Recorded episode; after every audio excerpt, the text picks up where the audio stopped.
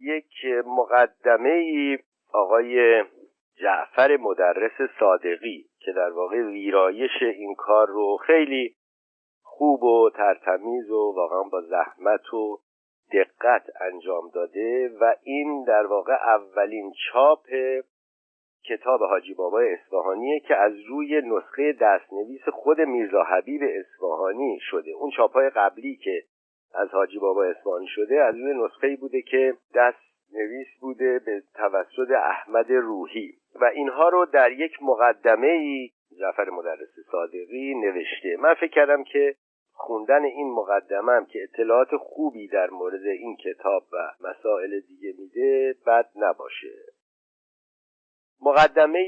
آقای جعفر مدرس صادقی خودش هم داستان نویسه و یکی دو سه تا کار در زمینه همین ادبیات گذشته کرده بر کتاب حاجی بابای اصفهانی. کلونل فیلات انگلیسی میگوید وقتی که دستنویس ترجمه‌های فارسی حاجی بابای اصفهانی به شهر کرمان رسید و از روی آن نسخه برداری شد و با علاقه و اشتیاق فراوان دست به دست می‌گشت و خوانده می‌شد، اهل فن بر این باور بودند که این کتاب اولین رمانی است که به زبان فارسی و به دست یک ایرانی نوشته شده و ایرانیانی که این کتاب را خوانده بودند بابت این قضیه به خودشان می‌بالیدند و هیچ بدشان نمی‌آمد که یک ایرانی که مهارت فراوانی در داستان سرایی دارد و به این خوبی به عمق روحیه شخصیت‌ها فرو می‌رود و حالات و رفتار آنها را به طبیعی‌ترین شکل ممکن بازگو می‌کند، متلکی هم به آنها بگوید و هموطنانش را دست بیندازد. از قرار معلوم نسخه مبنایی که به کرمان رسیده بود نه اسم نویسنده داشت و نه اسم مترجم، اما به این اعتبار که به خط شیخ احمد روحی بود و از جانب او برای خانواده‌اش فرستاده شده بود، کار شیخ احمد روحی شمرده می‌شد. فیلات می‌گوید خوشحالی این دوستان ایرانی دیری نپایید و همین که متن انگلیسی کتاب را از هند برای او فرستادند و او آن را به آنها نشان داد، همگی جا خوردند و نظرشان نسبت به این کتاب عوض شد. خوششان نیامد که یک فرنگی توی کوک آنها رفته باشد و از صدر تا ذیل همه را دست انداخته باشد. در اینجا در پانویس مشخصات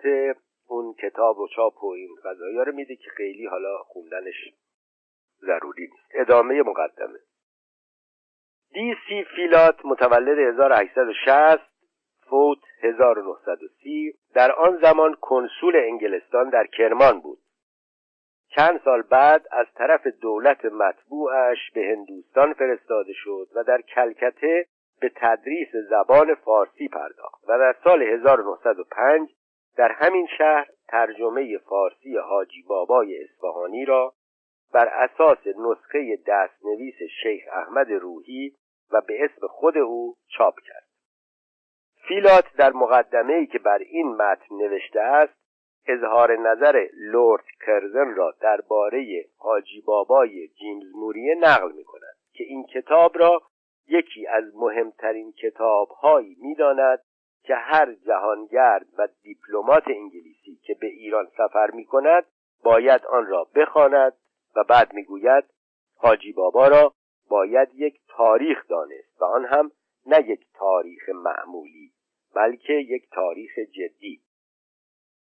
در پانویس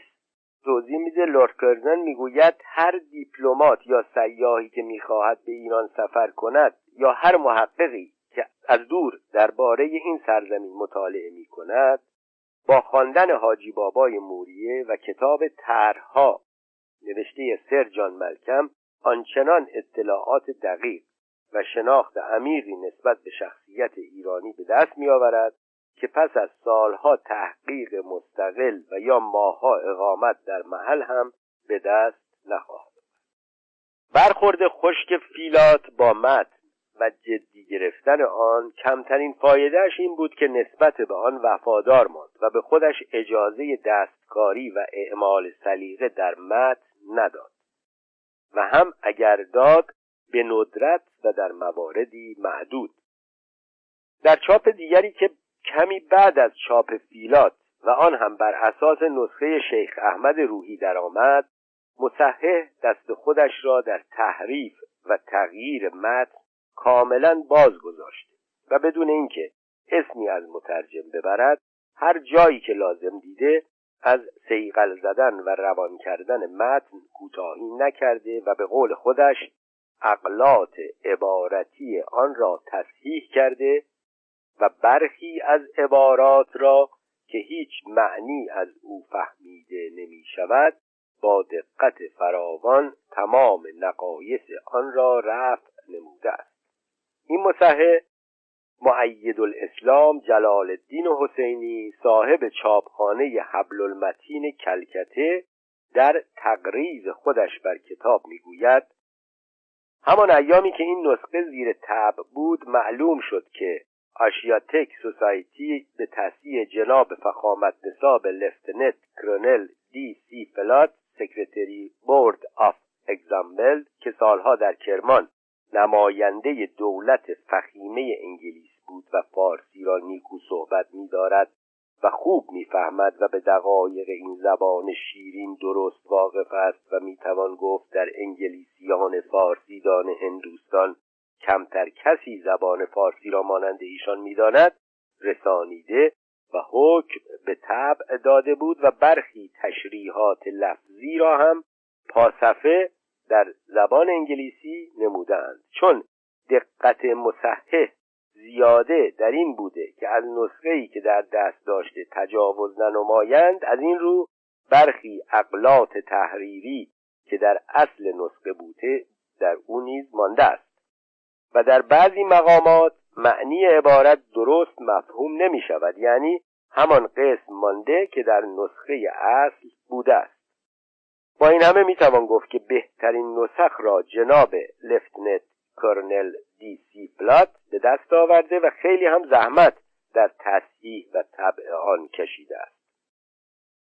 جلال الدین حسینی برخلاف فیلات کتاب حاجی بابا را یک رمان میداند و در ابتدای تقریض کتاب فصلی در منقبت رمان انشا میکند و از جمله میگوید: برای کسب اطلاع از عادات و رسوم یک امت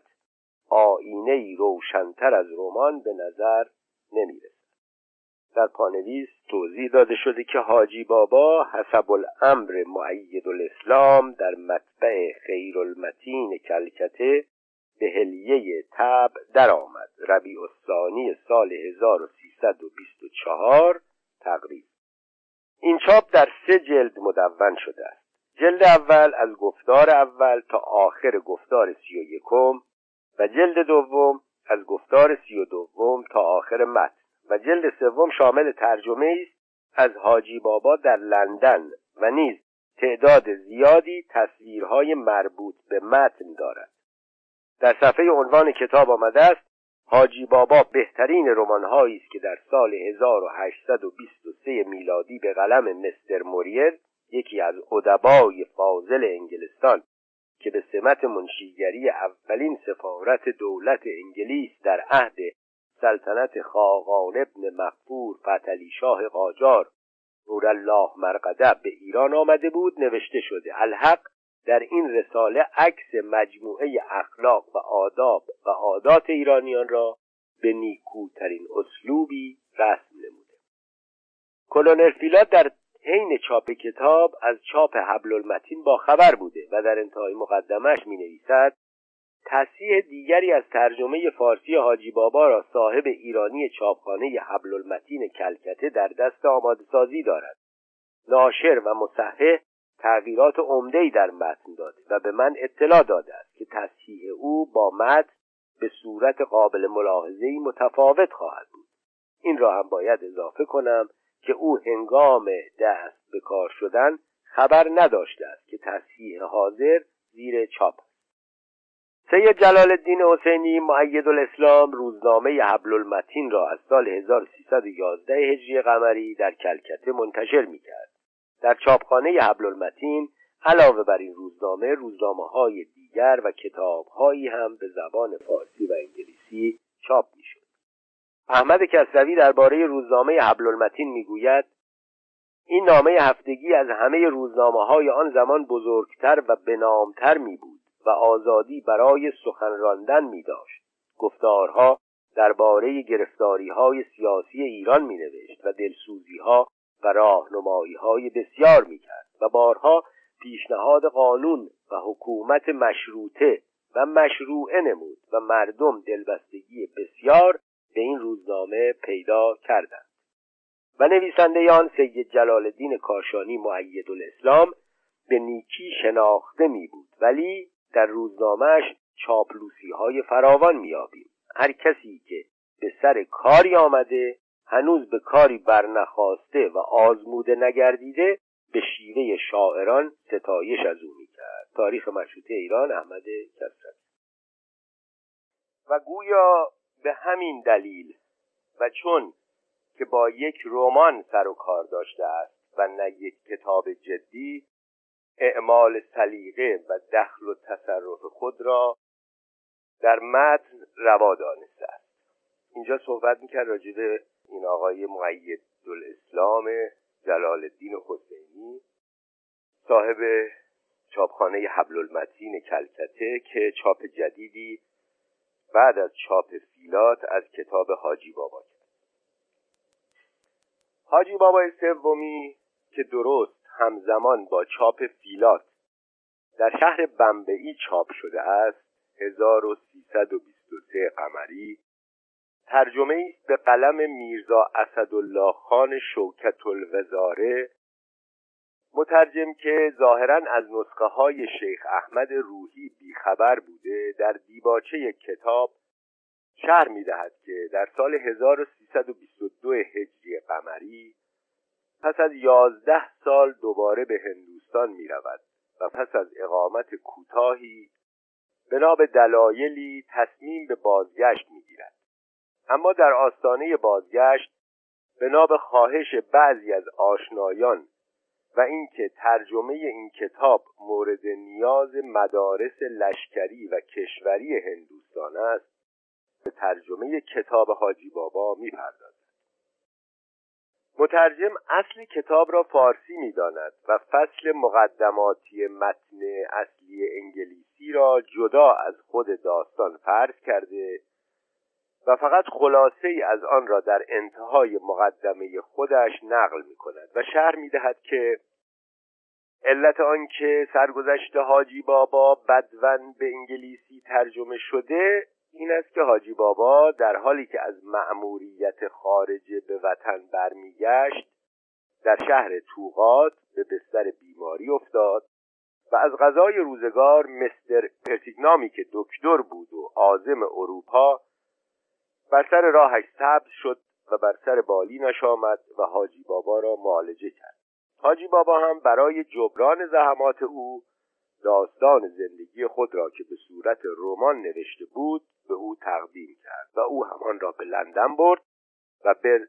سر پنتگرین که یکی از علمای روحانی بود داد تا ترتیب ترجمه و انتشار آن را بدهد. این توجه همزمان به کتاب حاجی بابا در هندوستان بی دلیل نیست. در همان سالها کتاب حاجی بابا و ترجمه فارسی آن به عنوان کتاب درسی در دانشگاه‌ها و مدارس هندوستان تدریس می‌شد. زبان فارسی در هند رو به قهقرا می‌رفت و سخت دستخوش تحریف و تخریب شده بود و بعضی روشنفکران و صاحب نظران تذکراتی در این مورد به حکومت داده بودند. سر پرسی سایکس، دیپلمات و شرقشناس انگلیسی که مقدمات زبان فارسی را در هند آموخته بود، در سفرنامه‌ای که در سال هزار و نهصد و دو چاپ شده است می‌گوید: فارسی رایج هندوستان تحریف شده زبانی که در ایام نادرشاه شایع بود و خود او یکی از کسانی بود که به حکومت پیشنهاد می‌کند ترجمه کتاب حاجی بابا را به آموزندگان زبان فارسی تدریس کند. ترجمه مورد نظر سایکس و توصیه کنندگان دیگر همان ترجمه‌ای است که به اسم ترجمه شیخ احمد روحی معروف بوده و نسخه‌های فراوانی که از روی نسخه شیخ احمد روحی پاک‌نویس شده دست به دست می‌گشته و چاپ هزار و نهصد و پنج فیلات در شرایطی صورت گرفته که این کتاب خواستاران زیادی داشته است. چاپ فیلات کاملا رنگ و روی آموزشی دارد و مخاطب او در یادداشت‌هایی که به منظور توضیح مشکلات متن در پای صفحات نوشته است، دانشجویان زبان فارسی مقیم هند و خواننده انگلیسی زبانی است که با زبان فارسی متداول در هند هم آشنایی دارد. فیلات در تکلمه مفصلی بر مقدمه کتاب به توضیح بعضی نکته‌های دستوری پرداخته و تفاوت کاربرد بعضی قواعد دستوری را در فارسی مدرن با فارسی کلاسیک و فارسی متداول در هند نشان داده است، بدون اینکه این توضیحات هیچ ربط مستقیمی به متن کتاب داشته باشد. به هر حال و با وجود تمام اماها و اگرها، مروری بر تاریخچه چاپ ترجمه فارسی حاجی بابای اصفهانی نشان می‌دهد که فیلات انگلیسی بزرگترین حق را به گردن این متن مهم دارد. چاپ فیلات با وجود برخورد آموزشی با متن و تاریخ شمردن آن و یا درست به همین دلایل و با وجود لغزش‌های چاپی فراوان و بدخوانی‌ها و اشتباهات مصحح در توضیحات پاورقی‌ها و مقدمه و با اینکه اسم شیخ احمد روحی را یدک می‌کشد، امین‌ترین و وفادارترین چاپ این متن تا به حال بوده است و این استنتاج تازه امروز نود و پنج سال پس از چاپ و پس از اینکه امکان مقایسه این چاپ با متن دست‌نوشته میرزا حبیب اصفهانی فراهم آمده است، از حد حدس و گمان فراتر می‌رود و به صورت یک گواهی قطعی و مستند در می‌آید.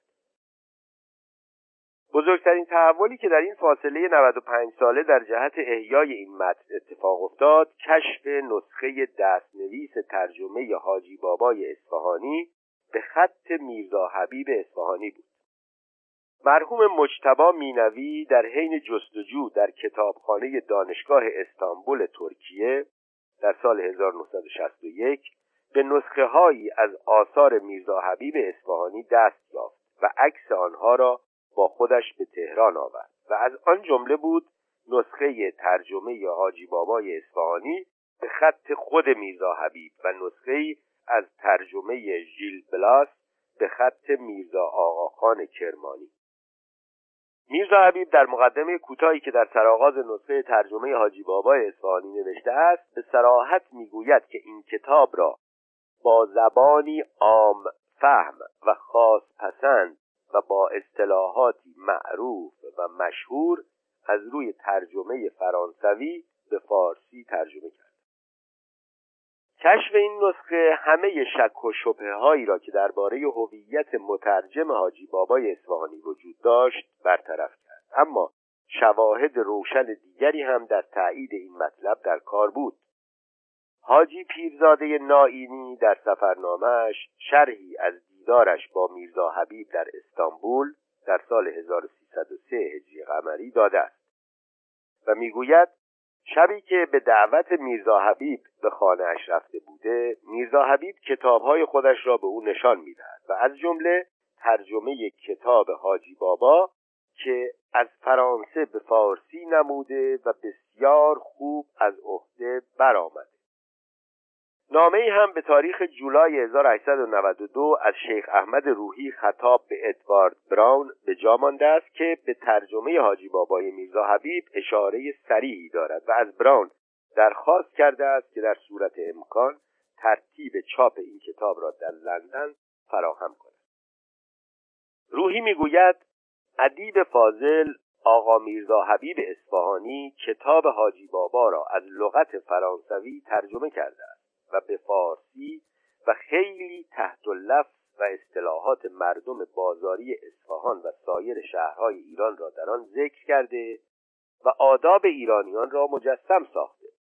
خواست در استانبول آن کتاب را طبع کند. سانسور اذن و رخصت نداد. هرگاه طالب باشید نسخه ای از آن را برای سرکار بفرستم و اگر در لندن چاپ بفرمایید در ایران طالب و خریدار بسیار به هم میرساند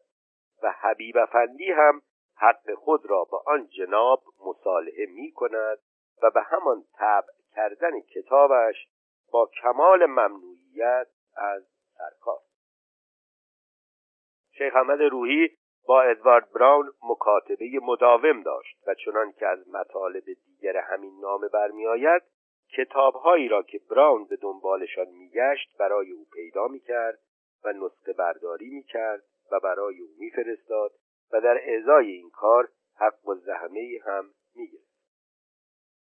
شیخ احمد روحی و میرزا آقاخان کرمانی که در اواخر سال هزار و سیصد و سه هجری قمری به استانبول آمدند از دو طریق امرار معاش میکرد. یکی کتابت کردن نسخه های خطی که در آن زمان کسب و کار رایجی بود و دیگر تدریس زبان فارسی و عربی. این دو با هم از زمان کودکی در کرمان دوست و هم درس بودند. میرزا آقاخان تا سی سالگی در کرمان بود و شغل دولتی داشت. ضابط دیوان بود. اما میانش با حاکم کرمان به هم خورد و به اصفهان گریخت. شیخ احمد روحی هم یکی دو سال بعد به او پیوست و هر دو با هم به تهران آمدند. مدتی در تهران بودند و از آنجا به مشهد رفتند و از مشهد به رشت و تبریز و سرانجام سر از استانبول درآمدند. زمانی که این دو یار قدیمی به استانبول رسیدند میرزا حبیب بیست سال بود که آنجا بود و برای خودش زندگی جا افتاده و روبراهی فراهم کرده. مدتی عضو انجمن معارف عثمانی بود و از دولت عثمانی مواجب می‌گرفت. زندگی آرامی داشت و بیشتر وقتش را به مطالعه و ترجمه و نوشتن می‌گذراند و تدریس هم می‌کرد.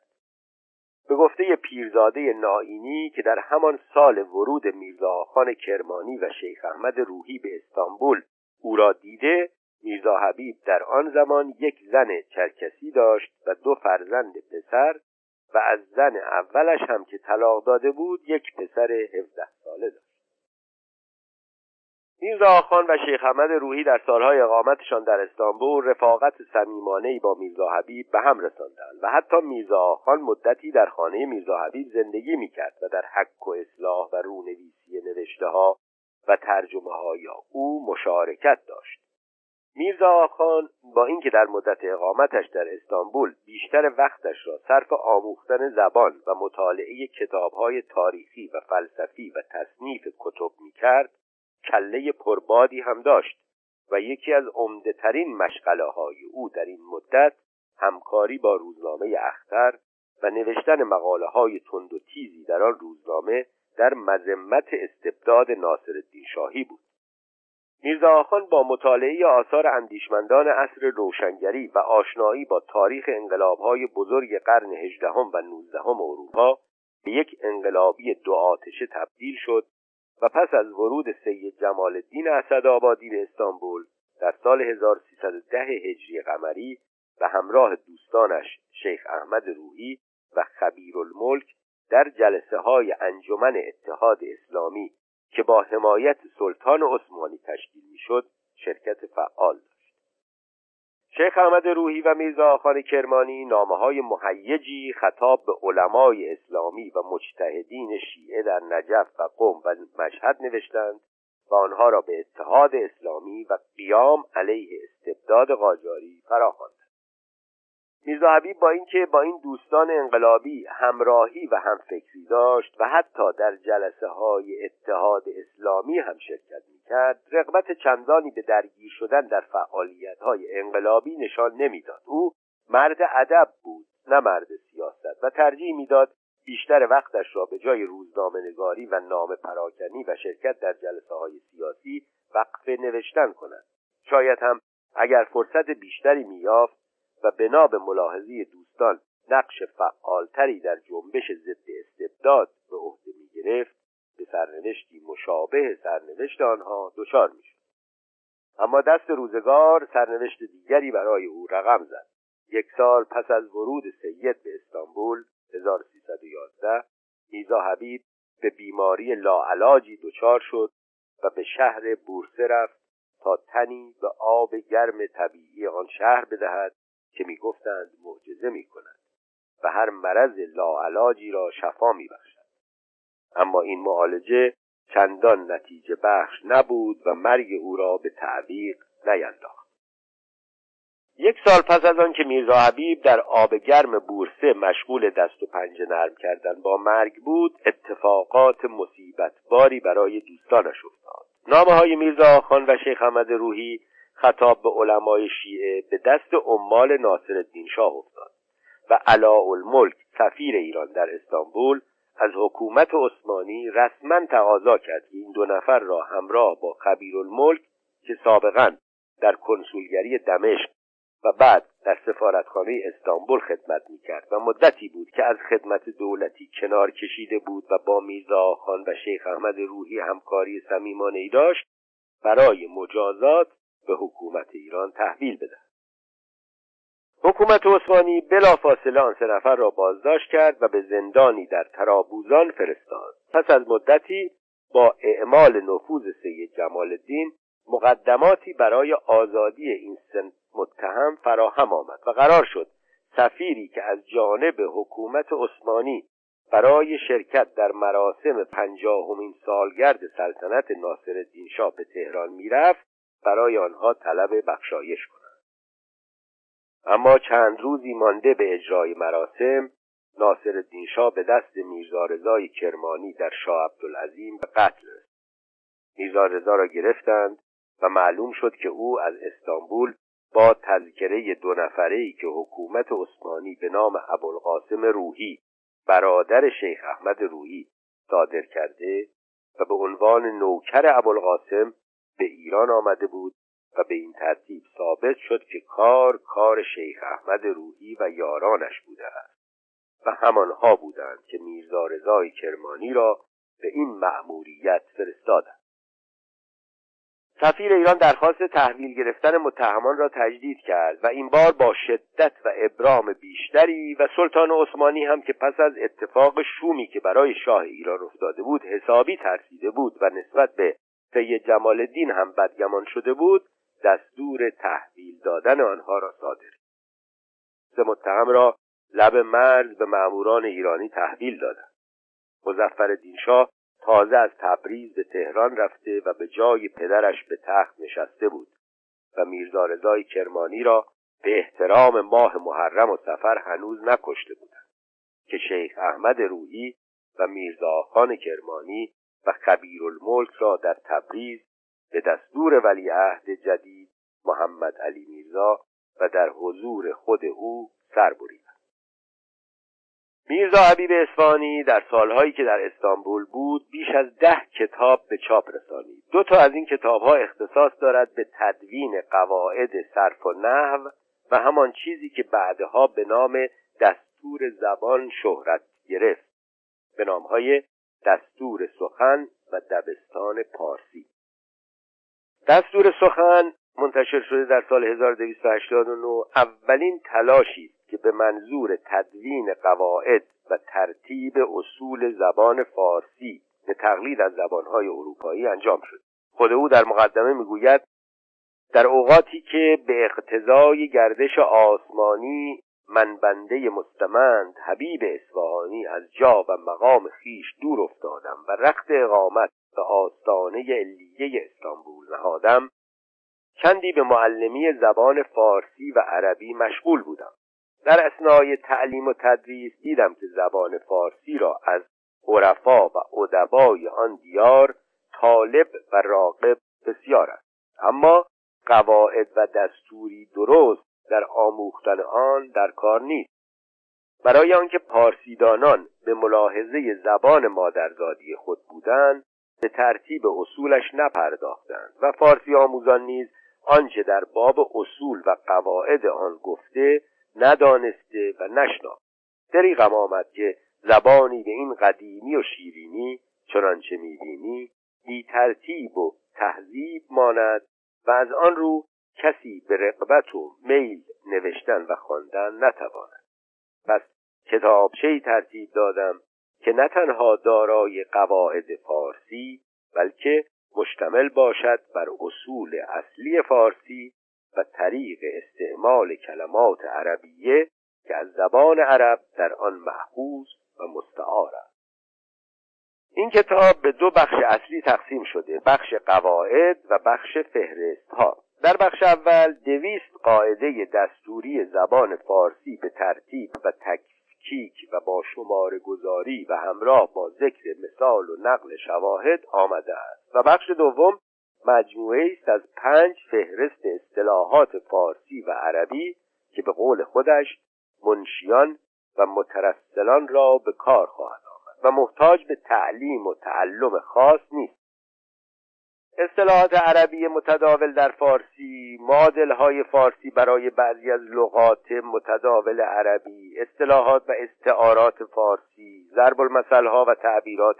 مشهور فارسی و ضرب المثل‌ها و تعبیرات عربی متداول در فارسی به گفته خان ملک ساسانی اگر گاهی در یکی از کتب صرف و نحو جدید فارسی که پس از مشروطیت از روی گرامر فرانسه برای این مملکت بیزبان نوشته و اسمش را تألیف و تصنیف گذاشته‌اند قاعده صحیحی نوشته شده باشد یا مثل مناسبی آورده باشند، از کتاب دستور سخن میرزا حبیب اقتباس کرده‌اند بدون آنکه اسمی از او ذکر. این کتاب مادر همه کتاب‌های ریز و درشت دستور زبانی بود که بعدها نوشته شد، اما هیچ یک از نویسندگان این کتاب‌ها قدر و منزلت او را چنان که باید شاید نشناختند و دین خودشان را نسبت به او ادا نکردند. خود میرزا حبیب پس از ده سال ویرایش تازه‌ای از این اثر بیرون داد به نام دبستان پارسی در سال هزار و سیصد و هشت و در دیباچه کتاب توضیح می‌دهد که چون نسخه های کتاب دستور سخن در حال انجام پذیرفتن است و به نظر پاره‌ای نسخه آن قدری متول می نماید، خواستم تا جزء قواعد پارسی آن را با همان زبان باز کتابچه‌ای سازم که پارسی زبانان عموماً از آن بهره اندوزند و کودکان کتاب و دبستان از آن دستور زبان خویش آموزند. در عبارت قدری از نسخه پیش مختصرتر ولی در معنی بسیار مکملتر نوشتم. این ویرایش جدید دستور سخن خلاصه ای از آن است با زبانی ساده تر و بدون فهرست های آخر کتاب و عربیجات. گذشته از سه کتاب مخصوص آموزش زبان فارسی، برگ سبز هزار و سیصد و چهار، رهبر فارسی هزار و سیصد و ده و رهنمای فارسی هزار و سیصد و دوازده و خط و خطاتان هزار و سیصد و پنج که دائره المعارفی است از شرح حال خوشنویسان و نقاشان و مذهبان ایرانی و عرب و عثمانی به زبان ترکی استانبولی و کتاب غرائب عواعد ملل که مجموعه است از داستانهای ملل و شرح آداب و رسوم اقوام مختلف که از روی ترجمه رفاعه بک مصری به فارسی ترجمه کرده و ترجمه منظومی از نمایشنامه مردم گریز مولیر. سه تصحیح دیوان هم در کارنامه آثار چاپ شدهش دارد: دیوان اطعمه از ابواسحاق اطعمه شیرازی هزار و سیصد و دو، دیوان البسه از مولانا نظام الدین محمود قاری یزدی هزار و سیصد و سه و منتخب لطایف نظام الدین مولانا عبید زاکانی با مقدمه فرته فرانسوی هزار و سیصد و سه. میرزا حبیب در مقدمه دیوان اطعمه میگوید: قطع نظر از سفتگی و همواری اشعار و فصاحت و متانت سخنان آبدار مولانا ابواسحاق، دیوان وی مخزنی بلکه فرهنگی حقیقی است از برای فرا گرفتن اصطلاحات اطعمه، چنانچه دیوان مولانا نظام الدین محمود قاری فرهنگی است از برای آموختن اصطلاحات البسه. هر کس این دو دیوان را نیک تتبع و مطالعه نماید، از تفحص لغات اطعمه و البسه در سایر کتب لغات بی‌نیاز گردد. تصحیح دیوان البسه ادامه کاری است که میرزا حبیب با تصحیح دیوان اطعمه انجام داده است. در مقدمه میگوید: معلوم است که غرض ابواسحاق و مولانا نظام از ترتیب و تدوین آثار خود محض ترکیب و ترتیب الفاظ یا تضعیف و استهزای سایر شعرا نیست، بلکه مقصود و مطلوبی معنوی و مفید داشتند که آن تعلیم و تفهیم لغات و اصطلاحات و ابقای اسامی و تعبیرات اطعمه و البسه و هر آینه هیچ واسطه‌ای بهتر از ذکر آنها در طی اشعار و آن هم در مقابل اشعار مشهور نیست، چنانکه اختیار کردند. الحق جناب مولانا نظام نیز مانند مولانا بساق در باب استعمال لغات و اصطلاحات البسه هیچ دقیقه‌ای فروگذار نفرمودند. منتخب لطایف نظام الدین مولانا عبید زاکانی علاوه بر مقدمه فرته مقدمه‌ای بدون امضا در شرح احوالات عبید زاکانی دارد و پایین صفحه فهرست کتاب تذکر داده شده که با وجود قید کلمه منتخب در عنوان کتاب تمامی لطایف مولانا عبید در اینجا مندرج است. این منتخب شامل رساله اخلاق الاشراف، ریشنامه، رساله صدپند، رساله تعریفات، رساله دلگشا و قطعات دیگر است. مروری بر آثار چاپ شده میرزا حبیب در دوره اقامتش در استانبول و انتخاب‌های حساب شدهش و در نظر گرفتن تذکر صریح خود او در مقدمه‌های دیوان اطعمه و دیوان البسه ثابت می‌کند که میرزا حبیب در تمام این سالها در حال تمرین و دستگرمی بوده و خودش را برای یک کار بزرگ آماده می‌کرده است. در همان سالهایی که دوستان انقلابی او ایدئال‌های مبارزه با استبداد قاجاری و اتحاد ملل اسلامی را دنبال می‌کردند و از سالها پیش از آشنایی با آن دو نفر، میرزا حبیب هم در کنج خلوتش در تدارک مبارزه دیگری بود، جستجوی راه حلی برای در هم شکستن طلسمی که دست و بال زبان فارسی را می‌بست و مجالی برای نوآوری و تجربه‌های جدید فراهم نمی‌کرد. نثر شایع زمانه، نثر تکلف‌آمیز و تملق‌آمیز به بنبست رسیده منشیانه قاجاری که پر از ادا و اصول خودنمایی و مبالغه بود، به درد ترجمه رمان نمی‌خورد و برای رسیدن به زبانی که در این قالب جدیدی که از اروپا آمده بود و در ادبیات ما سابقه‌ای نداشت جا بیفتد و جواب بدهد، باید کار تازه‌ای انجام می‌گرفت و راه حلی پیدا می‌شد. میرزا حبیب به شاعری شهرت داشت و نسخه اصل دیوان اشعار او به خط خودش در کتابخانه سلطان بایزید استانبول موجود است. بخش‌هایی از فکاهیات منظومش را در سال هزار و سیصد هجری قمری در استانبول به چاپ رساند، اما هیچگاه مجموعه کامل دیوان اشعارش را چاپ نکرد. دغدغه اصلی او در دهه سوم اقامتش در استانبول ترجمه رمان بود و در سالهای رفاقت و صمیمیتش با شیخ احمد روحی و میرزا آقاخان کرمانی و شاید به تشویق آن دو بیشتر وقتش را صرف ترجمه و بازنویسی و حک و اصلاح ترجمه‌های حاجی بابای اصفهانی و ژیل بلاس سانتیلانی می‌کرد و چنان که از شواهد امر برمی‌آید، شیخ احمد و میرزا آقاخان در حک و اصلاح و ویرایش این ترجمه ها سهیم بودند و به رونویسی و نسخه برداری از ترجمه های او می پرداختند. چنان که اولین نسخه‌ای که از ترجمه حاجی بابای اصفهانی به ایران رسید و مبنای اولین چاپ این اثر قرار گرفت به خط شیخ احمد روحی بود و نسخه‌ای از ترجمه ژیل بلاس سانتیلانی که مرحوم مجتبی مینوی در کتابخانه دانشگاه استانبول پیدا کرده و به تهران آورد به خط میرزا آقاخان کرمانی. نامه شیخ احمد روحی به ادوارد براون که خبر از پایان گرفتن کار ترجمه حاجی بابای اصفهانی می‌دهد و از براون درخواست می‌کند که ترتیب چاپش را در لندن بدهد، مورخ جولای هزار و هشتصد و نود و دو است و این مطابق است با آخر هزار و سیصد و نه هجری قمری و یک سال و اندی قبل از بیماری و مرگ میرزا حبیب. با درگذشت میرزا حبیب و سپس حبس و تبعید دوستانش به ترابوزان در رجب هزار و سیصد و دوازده هجری قمری، دیگر کسی نبود که تلاشی برای چاپ آثار او انجام دهد. تنها کاری که در این فاصله از دست دوستانش برمی آمد این بود که از آثار او نسخه برداری کنند یا نسخه هایی را که آماده بود به ایران بفرستند تا از گزند حوادث مسون بماند.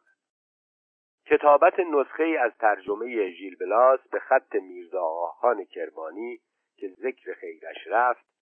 در فاصله میان درگذشت میرزا حبیب تا دستگیری دوستانش به انجام رسیده است و از روی دستنویس میرزا حبیب تاریخ پایان نسخه برداری قره جمادی الاول هزار و سیصد و دوازده است، یعنی فقط دو ماه قبل از دستگیری. میرزا حبیب شاعر بود و در شعرهایی که مینوشت به نام دستان تخلص می‌کرد. در مقدمه دیوان اشعارش خلاصه‌ای از احوالات خودش را به خط خودش و به صیغه سوم شخص نوشته است. به این شهر اصلش از قریه بن چهارمحال از اعمال اصفهان است. در اصفهان و تهران به تحصیل علوم مشغول بود. در بغداد نیز به قدر چهار سال به تحصیل ادبیات و فقه و اصول پرداخت. پس از آن به تهران مراجعت نمود و از آنجا به افترای اینکه در حق سپهسالار محمد خان صدر اعظم حجب ساخته است، قصد گرفتن و اذیت وی نمودند. در سنه هزار و دویست و هشتاد و سه به ممالک رومیه گریخت و در دارالسعاده استانبول به دولت عثمانی التجا برد و اوقات خود را در مکاتب و مدارس به سر می برد و مدتی هم از اعضای انجمن معارف آنجا بود. به واسطه افترای دشمنان از آن خدمت معزول گردید و بعد از یک سال و نیم باز مورد التفات سلطانی گردید و به سر خدمت خود رجوع نمود. گاهگاهی قصیده‌ای در مدح سفیر ایران می سرود، اما مانند دیگر شاعران چشمش به صله و جوایز نبود. در اوایل حال اشعار خود را متخلص به تخلص دستان می ساخت، اما در اواخر اکثر اشعارش بی تخلص بود و اعتنایی به تخلص نداشت.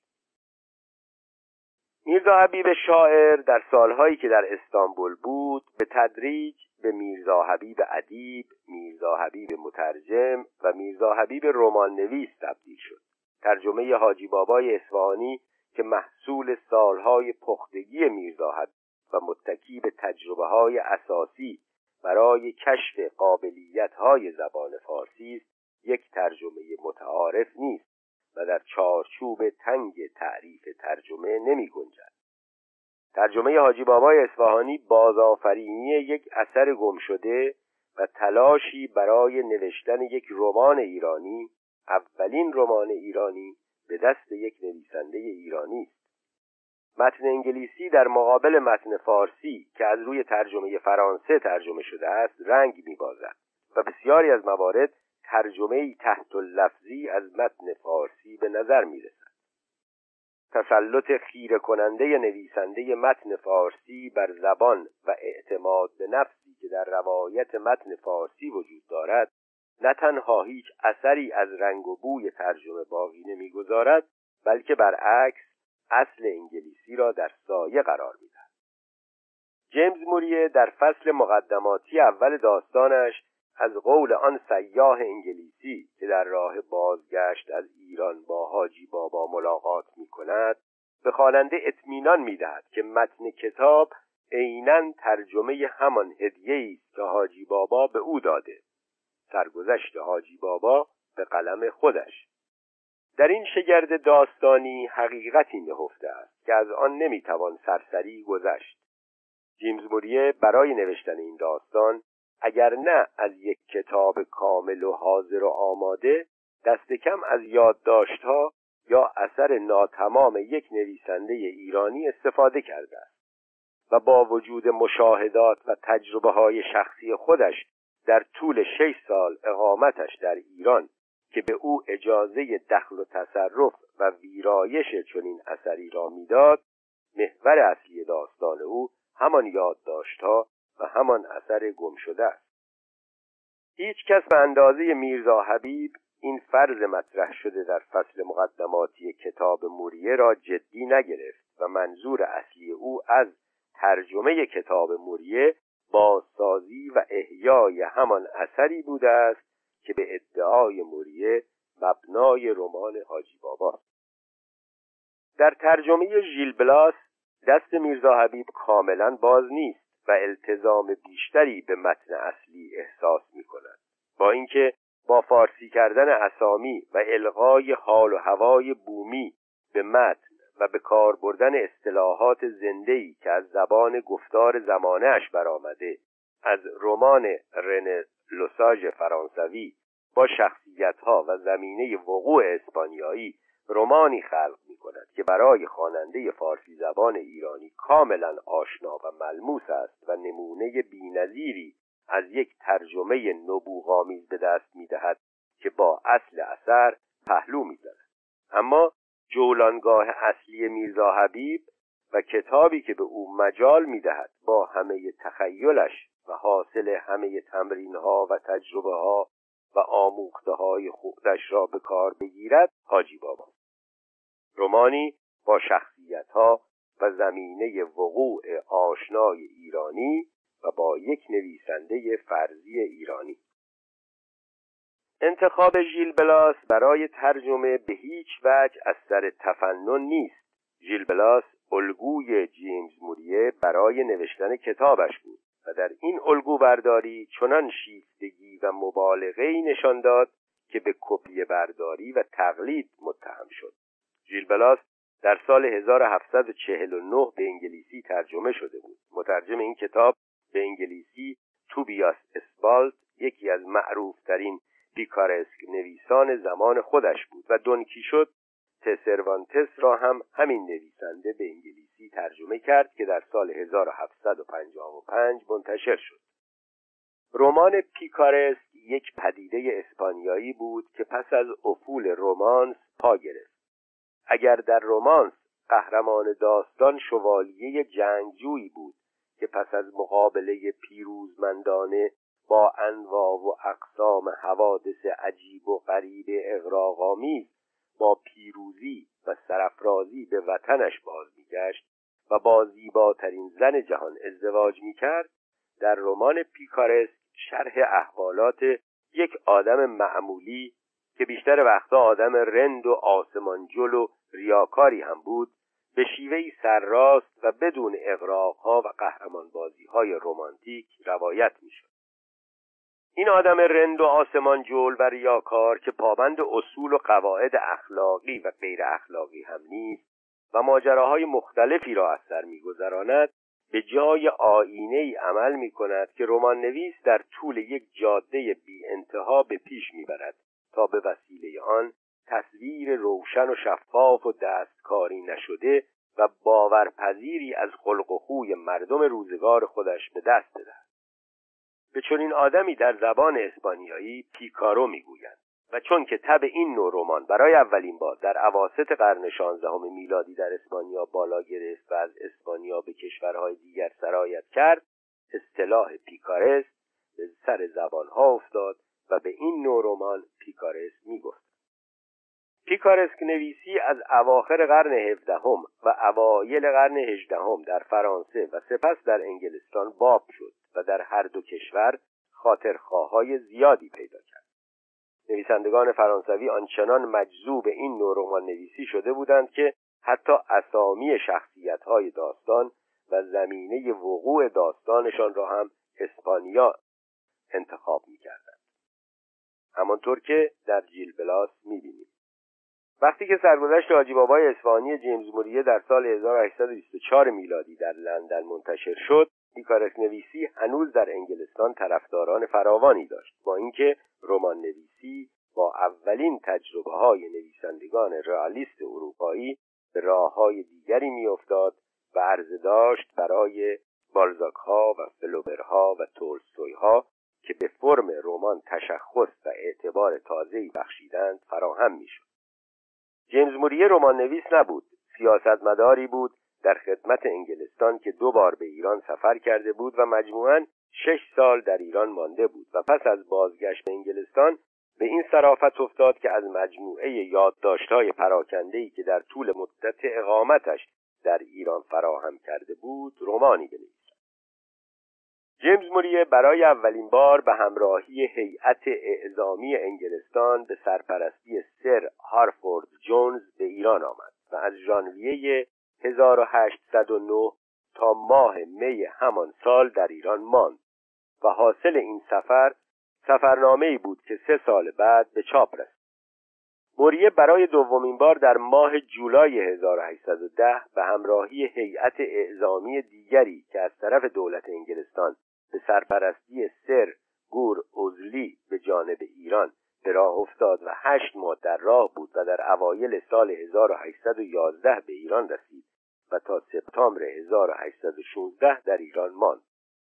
حاصل این سفر دوم هم سفرنامه دیگری بود که در سال هزار و هشتصد و هجده منتشر کرد. جیمز موری از سال هزار و هشتصد و هفده از کار دولت کناره‌گیری کرد تا هفت سال بعد مهمترین دستاورد زندگیش و کتابی را که تا امروز نام او را زنده نگه داشته است به دست چاپ بسپارد.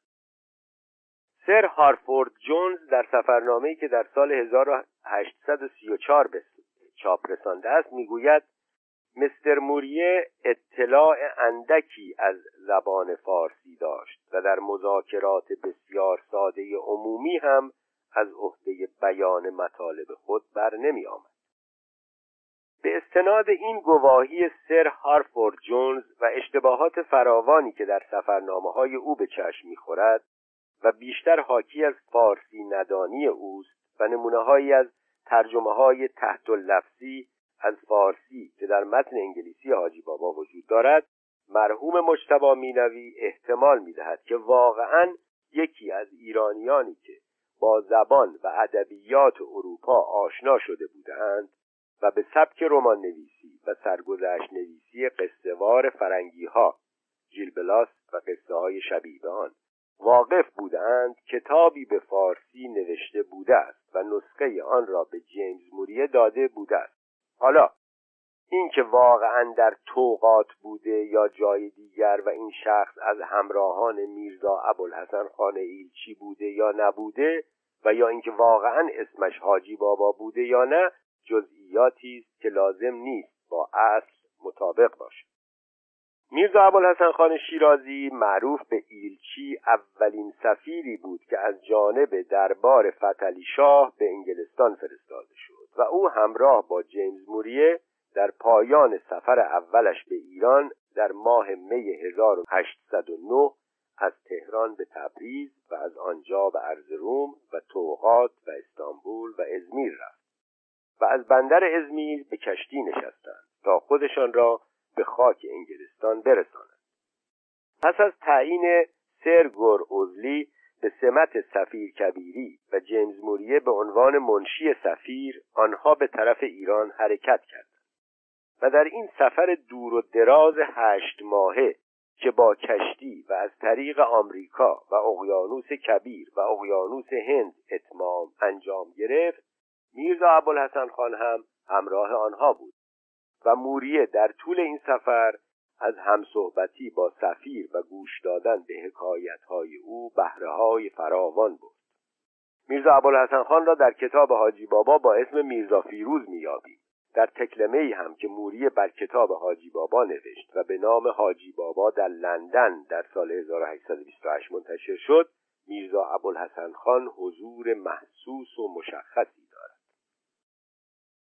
تاریخ پای نامه‌ای که در فصل مقدماتی کتاب سرگذشت حاجی بابای اصفهانی آمده اول دسامبر هزار و هشتصد و بیست و سه است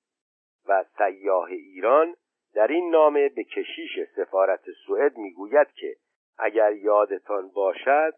شانزده سال پیش شما را در استانبول ملاقات کردم و اندکی بعد از این ملاقات به لندن می رود تا همراه با فرستاده دولت انگلستان عازم ایران شود و این تاریخ هزار و هشتصد و هفت مطابق است با زمانی که جیمز موری به همراه سر هارفورد جونز به لندن می رود و به خدمت وزارت خارجه انگلستان در می آید تا دو سال بعد همراه با او به ایران برود. در پایان سرگذشت حاجی بابای اصفهانی، حاجی بابا پس از تحمل انواع و اقسام ناملایمات و چشیدن سردی‌ها و گرمی‌های روزگار که شرح آن را به تفصیل در طول کتاب می‌خوانیم، به خدمت میرزا فیروز در می‌آید و قرار می‌شود که به عنوان منشی او به انگلستان برود. سیاح ایران در نامه اول کتاب تعریف می‌کند که هنگام بازگشت از ایران حاجی بابا را در شهر طوقات دیده است که از انگلستان به وطن برمیگشته و همانجاست که حاجی بابا کتابش را به او تقدیم می‌کند. تشابه اسمی حاجی بابای موریه با حاجی بابای افشار که یکی از اولین محصلین ایرانی بود که به انگلستان فرستاده شد، سردرگمی‌هایی به وجود آورده و بحث‌های زیادی برانگیخته است. سر هارفورد جونز وقتی که در سال هزار و هشتصد و یازده به انگلستان برمیگشت، در تبریز به حضور عباس میرزا رفت و به خواهش او دو محصل ایرانی را که یکی پسر نقاشباشی عباس میرزا و دیگری همین میرزا حاجی بابای افشار بود با خودش به لندن برد. حاجی بابای افشار پسر یکی از صاحب منصبان عباس میرزا و از یک خانواده آذربایجانی بود و قرار بود که در لندن علم طبابت بخواند. پسر نقاشباشی در سال هزار و هشتصد و سیزده در لندن درگذشت و همانجا به خاک سپرده شد و حاجی بابای افشار تا سال هزار و هشتصد و بیست در انگلستان ماند و پس از بازگشت به تبریز به سمت حکیم باشی عباس میرزای نایب السلطنه منصوب شد. عباس میرزا در سال هزار و هشتصد و سی و سه میلادی درگذشت و پس از درگذشت او حاجی بابا حکیم باشی محمد میرزای ولیعهد شد و پس از درگذشت فتحعلی شاه و شاه شدن محمد با شاه جدید به تهران آمد. پس از انتشار کتاب حاجی بابای موریه، حاجی بابای افشار و میرزا عبدالحسن خان شیرازی هر دو از دست او به خشم آمدند. یک سرهنگ انگلیسی که حاجی بابای افشار را در سال هزار و هشتصد و سی و پنج میلادی دیده است میگوید: میرزا بابای حکیم باشی که در انگلستان تربیت شده است و انگلیسی را به کمال خوبی حرف میزند، بر مستر موریه بسیار خشمگین است که چرا در سرگذشت حاجی بابا با اسم او بازی کرده و خصال ملی ایران را بد جلوه داده است. و جیمز بیلی فریزر، نویسنده و سفرنامه نویس اسکاتلندی، در سفرنامه‌ای به نام سفر زمستانی از قسطنطنیه تا تهران در یادداشتی مربوط به دهم مارس هزار و هشتصد و سی و سه شرحی از دیدارش با میرزا ابوالحسن خان شیرازی داده است و میگوید: او که قبلا سفیر پادشاه ایران در انگلستان بود، همکنون وزیر امور خارجه است و گویا قرار است که با یک مأموریت سیاسی دیگر دوباره عازم لندن شود، با اینکه این احتمال را بعید می‌دانم. او از بی‌حرمتی‌هایی که موریه در حاجی بابا نسبت به او روا داشته است به شدت عصبانی بود و در حالی که انگلیسی عجیب و غریب و دست و پا شکسته‌اش را با فارسی خاطی می‌کرد می‌گفت: خیلی بد آقا، خیلی بد، حقیقت ندارد آقا، بی صداقتی به خرج داده، بی ادبی کرده است آقا. حاجی بابای افشار و میرزا ابوالحسن خان شیرازی هر دو به نحوی در رمان جیمز موریه به طور غیر مستقیم یا مستقیم حضور دارند و دلخوری آنها از دست او و کتابش دلخوری شخصی و تا حدودی قابل توجیه است. اما واکنش خشم‌آلود نسبت به این کتاب منحصر به این دو نفر نیست. منتقدانی هم که به نسل‌های بعدی تعلق دارند و صد سال و اندی پس از انتشار کتاب درباره آن اظهار نظر می‌کنند، در محکوم کردن این اثر به جرم تحریف حقایق و بی‌انصافی به حاجی بابای افشار و میرزا ابوالحسن خان پیوستند. عباس اقبال آشتیانی در مقاله‌ای که عمدتاً به سرگذشت نخستین محصلین ایرانی در فرنگ می‌پردازد، به کتاب حاجی بابا هم اشاره می‌کند و می‌گوید: مؤلف کتاب حاجی بابا به همان درجه که مهارت در انشاء تألیف خود به کار برده، به همان درجه هم در تقریر معانی بی انصافی و غرض ورزی به خرج داده است. و به نویسنده ایراد می‌گیرد که چرا به هیچ یک از محاسن و فضایل قوم ایرانی اندک اشاره‌ای نکرده و به عمد از سر همه آنها گذشته است و هر جا مجال یافته است این قبیل آداب و مراسم و عادات مردم ایران را با آب و تاب تمام شهر داده و به استهزای آنها پرداخت. یحیی آریانپور با اینکه حاجی بابا را قصه و داستان می‌داند و اظهار نظر می‌کند که نویسنده در تصویر شخصیت‌ها و سرگذشت‌ها به قدر کافی توفیق یافته است، اعتقاد دارد که حاجی بابا کتابی است که آن را جیمز موری به قصد انتقاد از ایرانیان و نمودن جهات زشت آداب و رسوم ایرانی به رشته تحریر کشید. حسن کامشاد اصل انگلیسی حاجی بابا را تصویر یک جانبه، تعصب‌آمیز و مبالغه‌آمیزی از جنبه‌های خاصی از زندگی ایرانی توصیف کرده است و ترجمه فارسی را هم به خاطر تعصب مذهبی و سیاسی مترجم در همان ردیف قرار می‌دهد و حتی مبالغه‌آمیزتر می‌داند. و هما ناطق در مقاله‌ای با عنوان حاجی موریه و قصه استعمار قضیه را به صورتی به مراتب ساده انگارانه‌تر و سطحی‌تر برگزار می‌کند و می‌گوید: همه سعی و اهتمام نویسنده حاجی بابا در این است که از هر رویدادی استفاده کند تا حق حاکمیت غرب و محکومیت شرق را به اثبات برساند و کار میرزا حبیب را در این جمله خلاصه کرده است که همه کوشش مترجم حاجی بابا در این است که با هر نوشته و هر عبارتی دستگاه ظلم و ستم و حکام و ستمگران زمان خویش را به باد انتقاد گیرد و جامعه منحط و فساد دوران خویش را بشناساند و مردم را آگاهی و بیداری بخشد.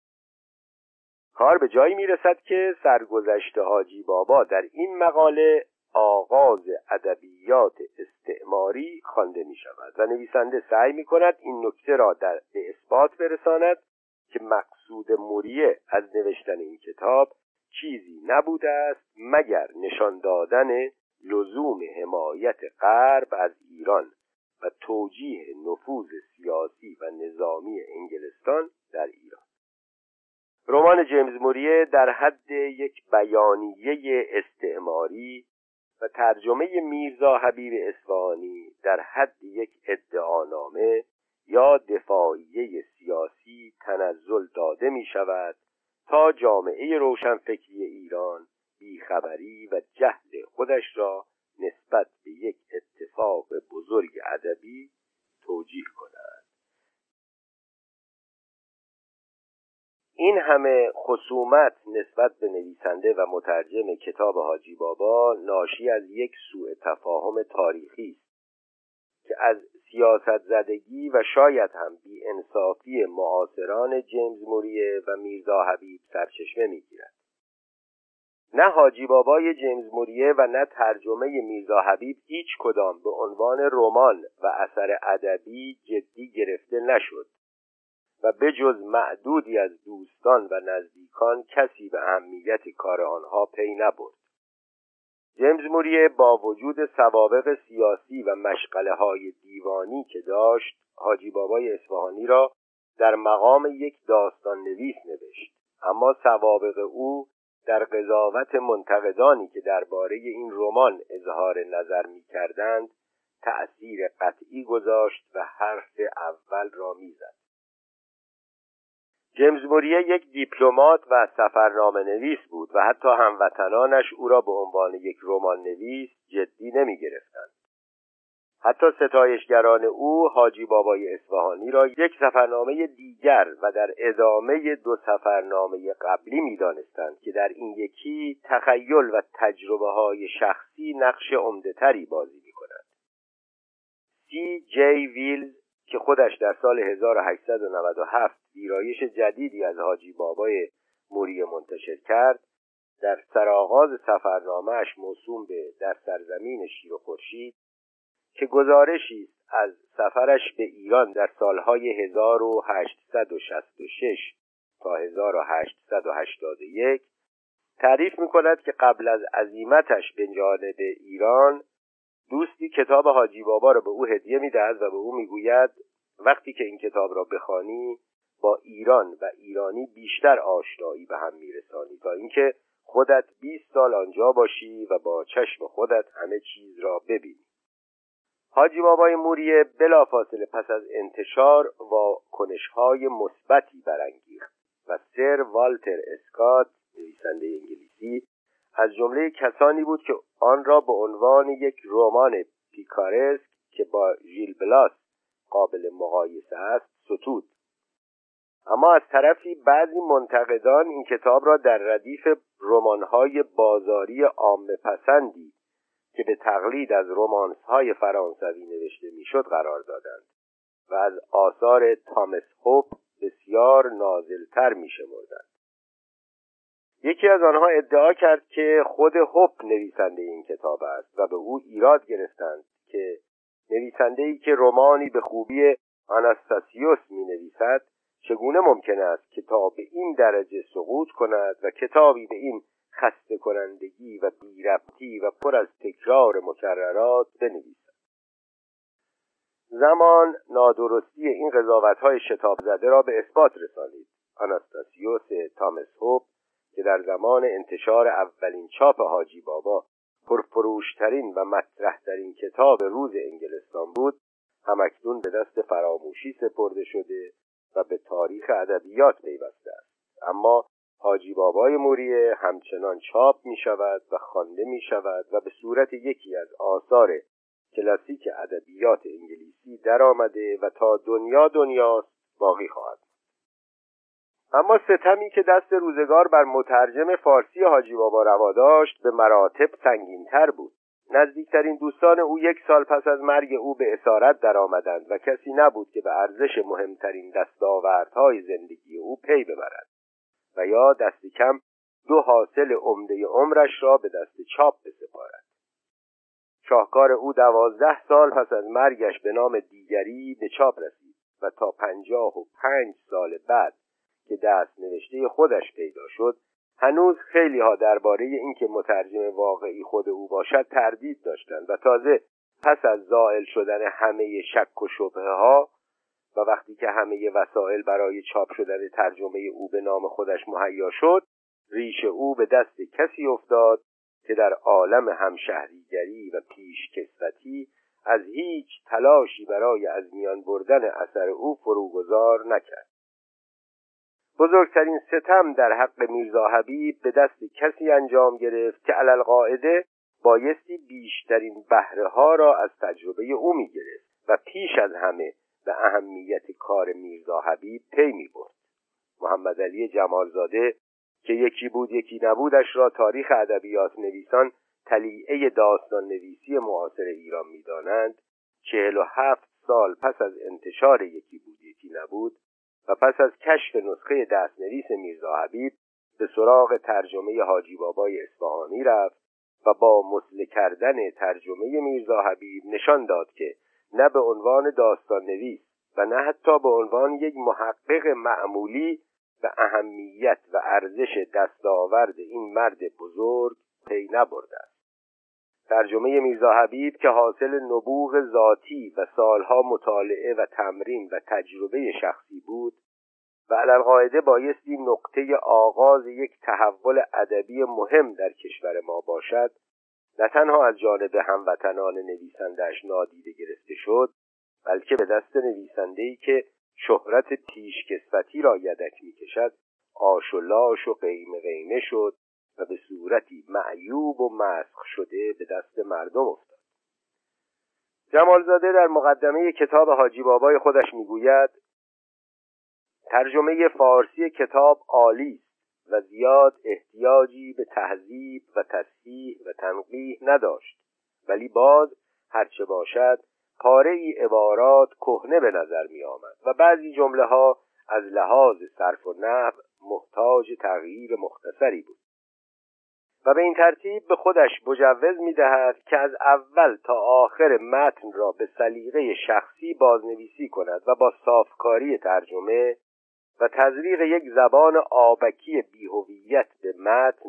موفق شده است که از آن ترجمه به قول خودش عالی چیزی باقی نگذارد. کتاب با کیفیتی عالی و با هشت تابلو رنگی و تصاویر سیاه و سفید داخل متن و روی کاغذ نود گرمی چاپ شده، روی جلد و در صفحه عنوان اسمی از میرزا حبیب اصفهانی نیست، با اینکه در مقدمه با نقل نامه شیخ احمد روحی به ادوارد براون و نامه مرحوم مجتبی مینوی خطاب به خودش که خبر از پیدا شدن نسخه ترجمه سرگذشت حاجی بابای اصفهانی به خط خود میرزا حبیب می‌دهد تأکید کرده است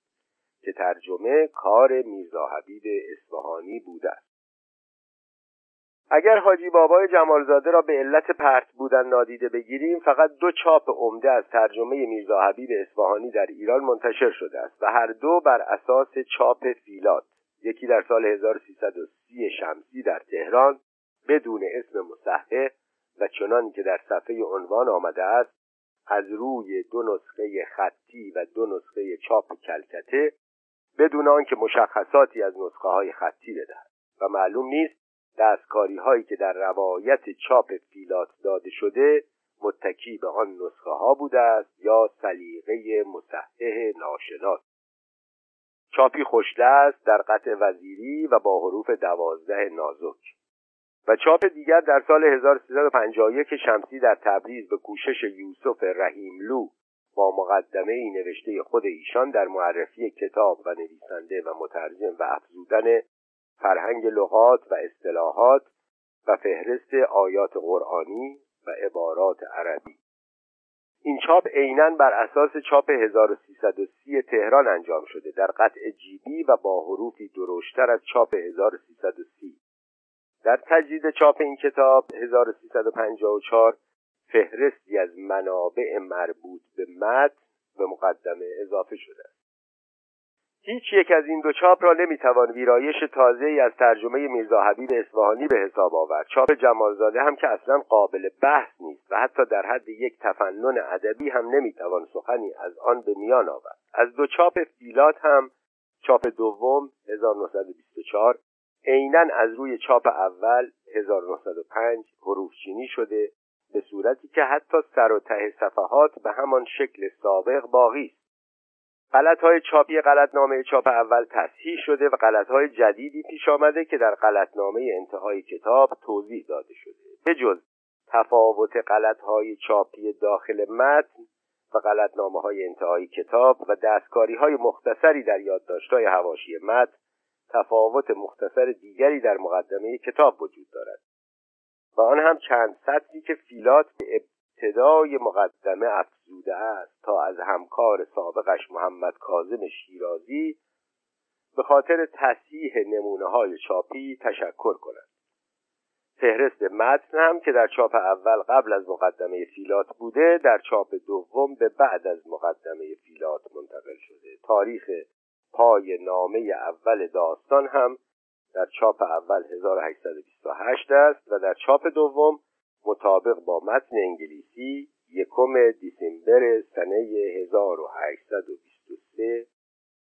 ویرایش جدیدی که از ترجمه میرزا حبیب اصفهانی در دست دارید اولین ویرایشی است که بر اساس دست نوشته خود میرزا حبیب چاپ می شود و پس از چاپ هزار و نهصد و پنج فیلات با توجه به اینکه همه چاپ‌های بعد از فیلات متکی به همان چاپ بوده است دومین ویرایش این ترجمه است. نسخه دستنویس شیخ احمد روحی که مبنای چاپ فیلات بوده است از روی نسخه دستنوشته میرزا حبیب پاک نویس شده و تفاوت‌هایی که با نسخه میرزا حبیب دارد یا ناشی از اصلاحات شیخ احمد است و یا ناشی از اصلاحات و دستکاری‌های فیلات. شیخ احمد روحی و میرزا آقاخان کرمانی مشاورین مورد اعتماد میرزا حبیب بودند و تا آنجا که مشغله‌های سیاسی به آنها اجازه می‌داد از دوباره خوانی و اظهار نظر درباره آثار میرزا حبیب کوتاهی نمی‌کردند و هنگام نسخه‌برداری از ترجمه‌های او هم حک و اصلاحاتی در متن انجام می‌دادند که البته تا وقتی که خود میرزا حبیب بالای سرشان بود این حق و اصلاحات و اعمال نظرها با نظارت او صورت می‌گرفت. با در نظر گرفتن همکاری نزدیک شیخ احمد روحی با میرزا حبیب و شناخت عمیق او نسبت به زبان و شیوه کار استاد، بعید از تغییراتی که به منظور تعدیل زبان و ساده کردن متن انجام شده کار او باشد. اینجا یکی دو صفحه هست که این تغییرات رو میده، جزئیاتی میگه که خیلی خوندنی هست، ولی این که حالا من بخونم خیلی مورد فایده قرار نمیگیره. اجازه بدید برم ادامه متن. در ویرایشی که به دست دارید اساس کار نسخه دست نوشته میرزا حبیب اصفهانی است که اصل آن در کتابخانه دانشگاه استانبول ترکیه است و عکس آن را مرحوم مجتبی مینوی در سال هزار و سیصد و چهل شمسی با خودش به ایران آورد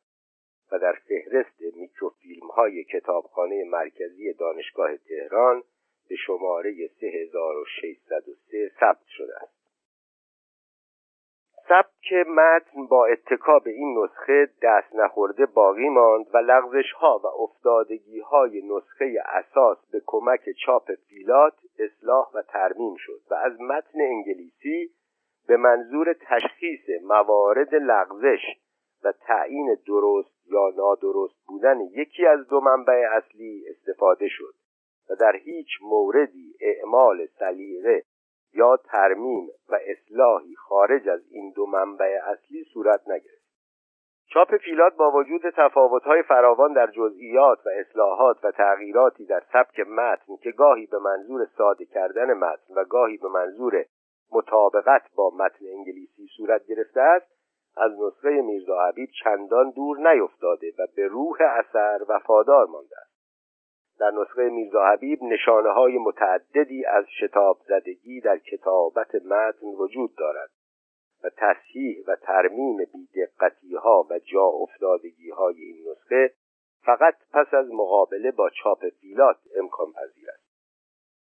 نسخه میرزا حبیب و چاپ فیلات به طرز عجیبی وابسته به همدیگرند و مکمل همدیگرند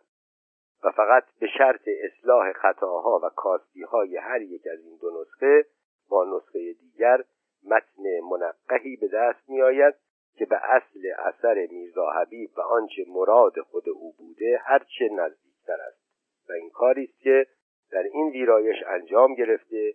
و هدف و غایتی است که این ویرایش در پی آن بوده است.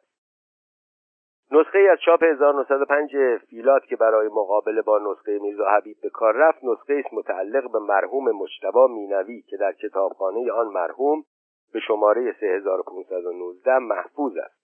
مرحوم مینوی این کتاب را اول ژانویه هزار و نهصد و چهل و یک در لندن خریداری کرده و در حواشی صفحات آن یادداشت‌هایی نوشته و بخشی از متن را با متن اصلی انگلیسی مقابله کرده است. بیشتر یادداشت‌های حواشی متن غلطگیری و اصلاح اشتباهات چاپی است بدون آنکه به غلطنامه انتهای کتاب مراجعه کرده باشد. پیداست که هنگام مطالعه کتاب هر غلطی را که به نظرش می‌رسیده در حاشیه اصلاح کرده و هر نکته‌ای که به نظرش می‌رسیده در حاشیه یادداشت کرده است. رسم الخط چاپ فیلات با رسم الخط نسخه میرزا حبیب تفاوت چندانی ندارد. هیچ اهتمامی در جهت حذف اشعار به کار نرفت. اشعاری که در لابلای سطور متن به چشم میخورد همگی متصل به متن و جریان روایتند و مثل حلقه های زنجیری اجزای متن را به هم میپیوندند. زبان میرزا حبیب متکی است به فارسی کهن و با اتکا به این پشتوانه است که زمینه رهایی خودش را از بند زبان رسمی منشیانه قاجاری فراهم می‌کند. میرزا حبیب ایجاز و استحکام و وقار زبانش را به اسلاف خویش مدیون است و زبان او حلقه پیوندی است میان فارسی نویسان قرن ششم هجری با عصر ما. نمونه‌هایی از کاربرد واژه‌ها و ریزه‌کاری‌های زبان او هم گاه‌گداری یادآور برخی از ویژگی‌های سبک فارسی نویسی قرن ششم و پنجم هجری است. آواز را همه جا به جای صدا آورده است و به یکباره را به جای یکباره و به جای همگان همگنان به کار میبرد و شاید و نشاید به معنی شایسته است و شایسته نیست آمده است و دستوری به معنی اجازه و سه دیگر به جای سومی. زبان میرزا حبیب زبانی است تازه از بند رسته و هنوز آثار اسارت را با خودش یدک میکشد. به کار بردن استعاره‌هایی از قبیل شاخ گل نسرینشان از گردش ایام خزان است و چراغ لالهشان را از دم سرد روزگار آفتها و گلزار جمال عرضه ساختند در گفتار پنجاه و چهارم و زور کمان ابرو و غمزه چشم آهو در گفتار پنجاه و پنجم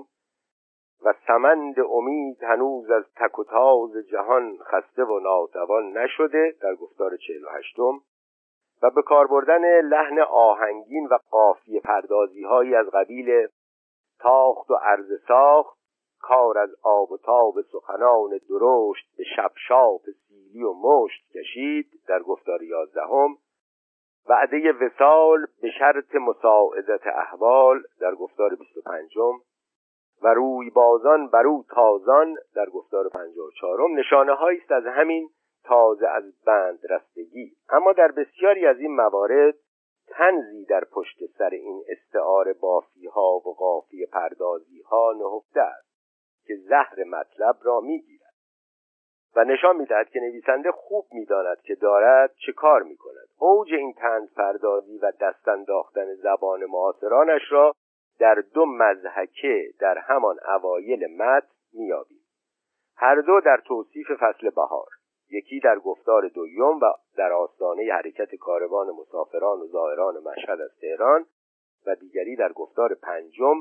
و در آستانه حرکت ترکمانان به جانب اصفهان. در هر دو مورد مقصود از چندین سطر توصیف طبیعت و استعاره بافی موزون و قلمفرسایی و انشانویسی نفسگیر این است که بگوید فصل بهار در رسید. در مورد اول حتی قبل از ورود به عرصه مضحکه خدا بیامرزی هم نثار روح میرزا مهدی خان اسدآبادی نویسنده دره نادره می کند تا موضوع مضحکه و منظور خودش را از این گریز طولانی به خواننده ابلاغ کرده باشد. در این ویرایش این دو قطعه مضحکه با حروف متفاوت با متن چیده شده تا حساب آن با خود متن کاملا جدا باشد. زبان میرزا حبیب یک زبان تند و تیز و کارآمد است و با آن دو مضحکه فاصله و تضاد خودش را با زبان رسمی پرزرق و برق و توخالی درباری به رخ می‌کشد. صورت استنطاق ملک الشعرا پس از اسیر شدنش به دست ترکمانان. ارسلان سلطان: تو کی و چه کاره‌ای؟ اسیر با آوازی نرم و حزین: بنده کمینه بیچاره هیچ کاره. ارسلان سلطان: آخر هنر و پیشت چیست؟ اسیر: غلام شما شاعرم، میخواهید چه باشم؟ یکی از ترکمانان ناتراشیده: شاعر یعنی چه؟ شاعر به چه کار میخورد؟ ارسلان سلطان: شاعر یعنی هیچ، آدمی هرزه چانه، یاوه سرا، نره گدا، خانه به دوش، دروغ فروش، چاپلوسی که همه را می فریبد و همه کس مرگش از خدا می خواهند. نمیدانم این بلا را از سر ما که خواهد وا کرد. ارسلان سلطان خطاب به اسیر: خب اگر شاعری و بیچاره، این زیرجامه قصب و کلیچه ترمه را از کجا آورده ای؟ اسیر: اینها بقیه یک دست خلعتی است که حاکم شیراز به صله قصیده‌ای که ساختم داد. پس او را از بقیه خلعت شاهزاده برهنه نمودند و کلیچه پوستی منحوس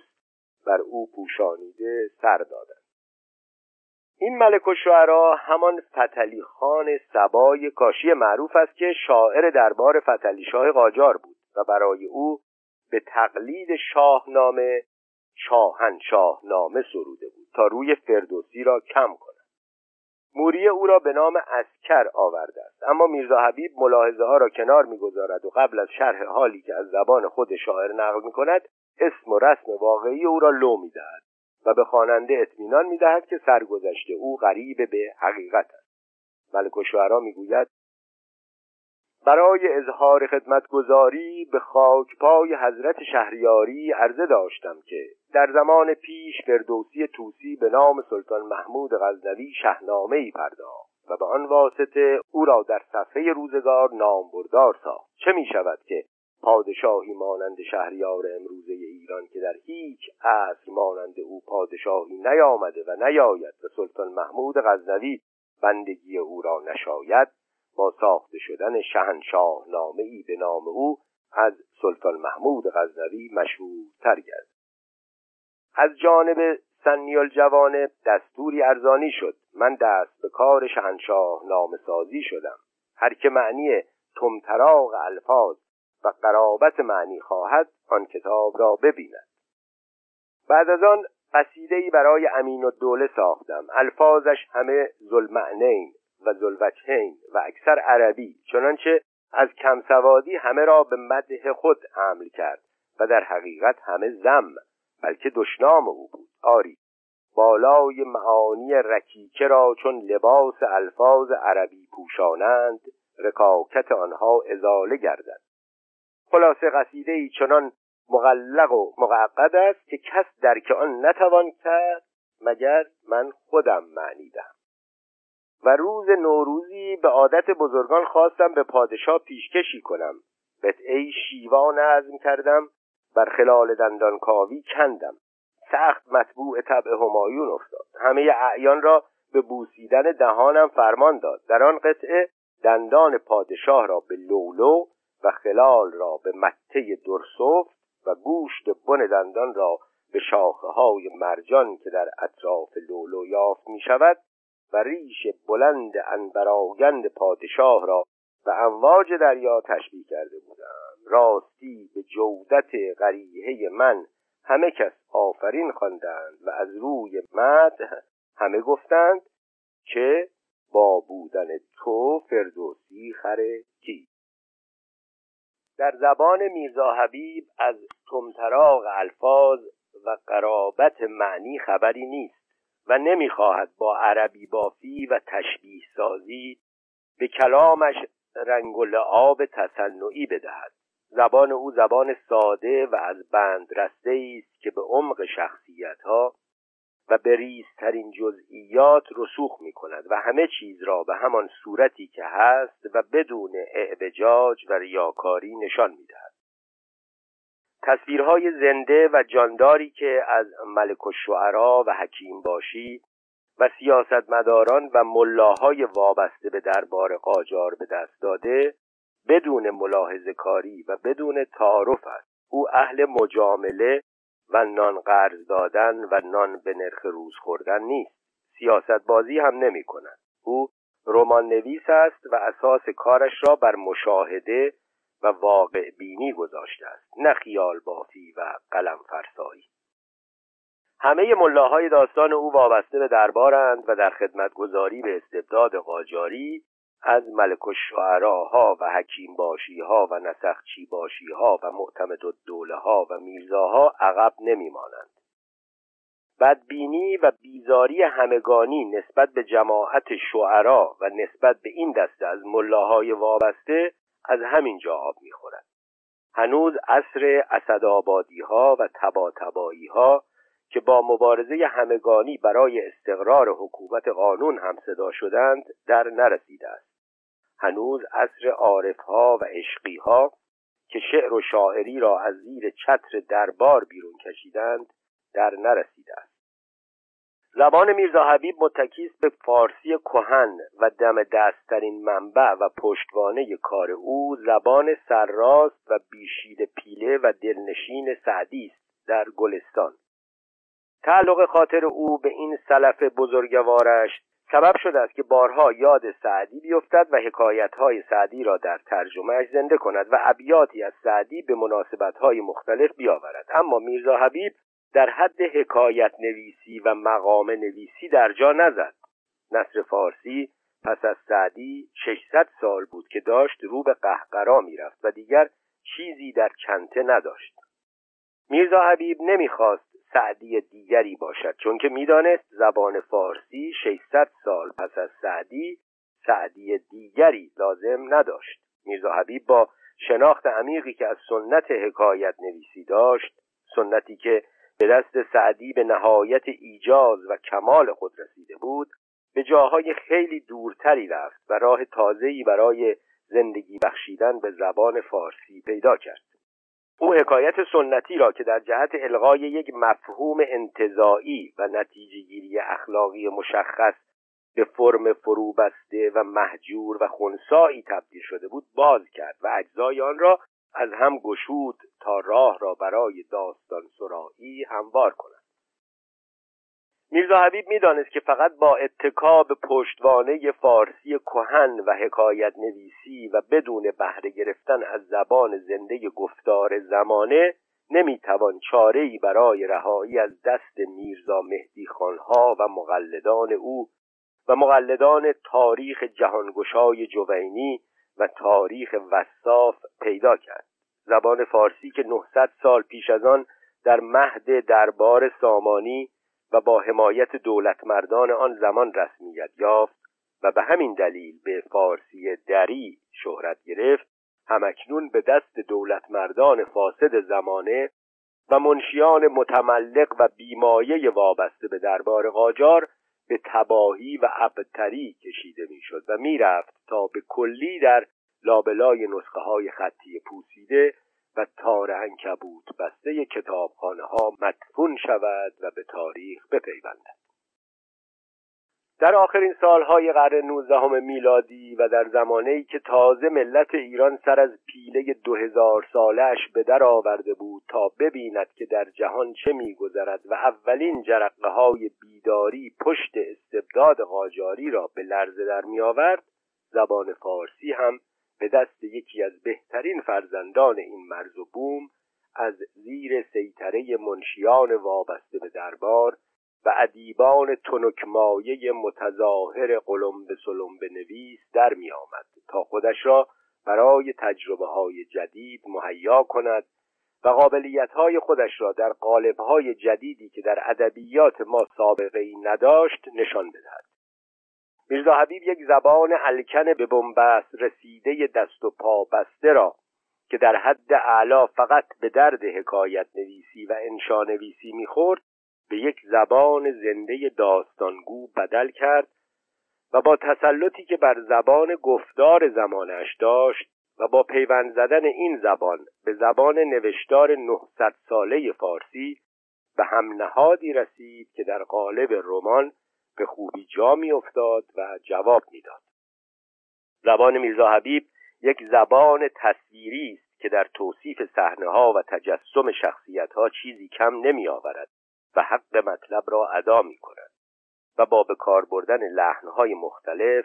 و با تنوع و انعطافی که به لحن روایتش می دهد خواننده‌اش را سخت درگیر متن می کند.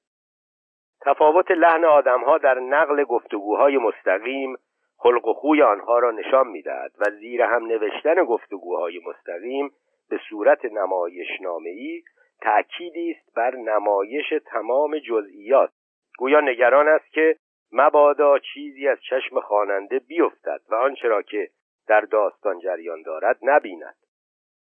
سعی می‌کند به جای تعریف کردن همه چیز را نشان بدهد. زبان به نهایت سادگی میرسد و با مایه گرفتن از اصطلاحات زنده غیر رسمی کوچه ها لحنی سرراست و خودمانی پیدا می کند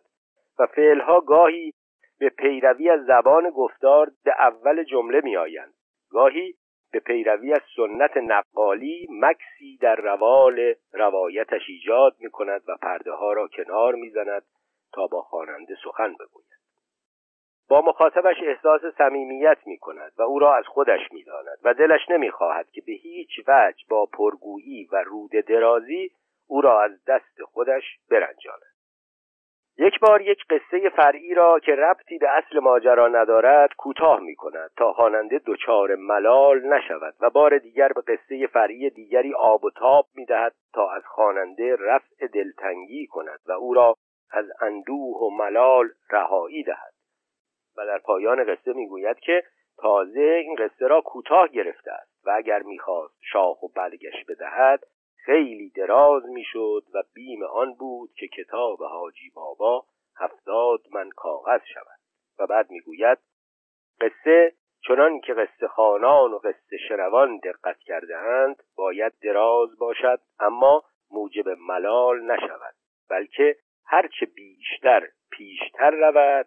شنونده را مشتاق‌تر سازد. کتاب حاجی بابا چون این کتابی است. این همان رمانی است که صد سال پیش در کرمان به دست فیلات و دوستان ایرانیش افتاد. اولین رمانی که به زبان فارسی و به دست یک ایرانی نوشته شد. جا دارد که ما هم با خواندن این اولین رمان فارسی به خود ببالیم و به فیلات و به آن دوستان ایرانیش درود و مرحبا بفرستیم. جعفر مدرس صادقی.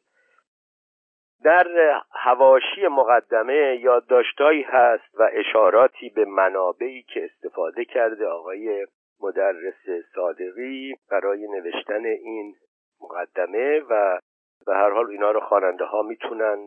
ببینند. پیش از شروع متن که یک سپاسگزاری هست که تشکر کرده از آقای قاسم هاشمی نژاد، دوستی که اون عکس نسخه دست نوشته میرزا حبیب رو در اختیارش گذاشته و همچنین از کتابخونه هایی که اون نسخه های مجتبی مینوی و دیگران رو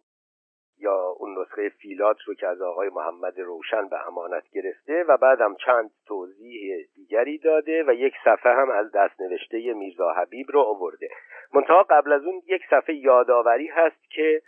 در عین حال که پیداست برای اینکه به مانع بر نخوره این کتاب در ایران نوشته شده، ولی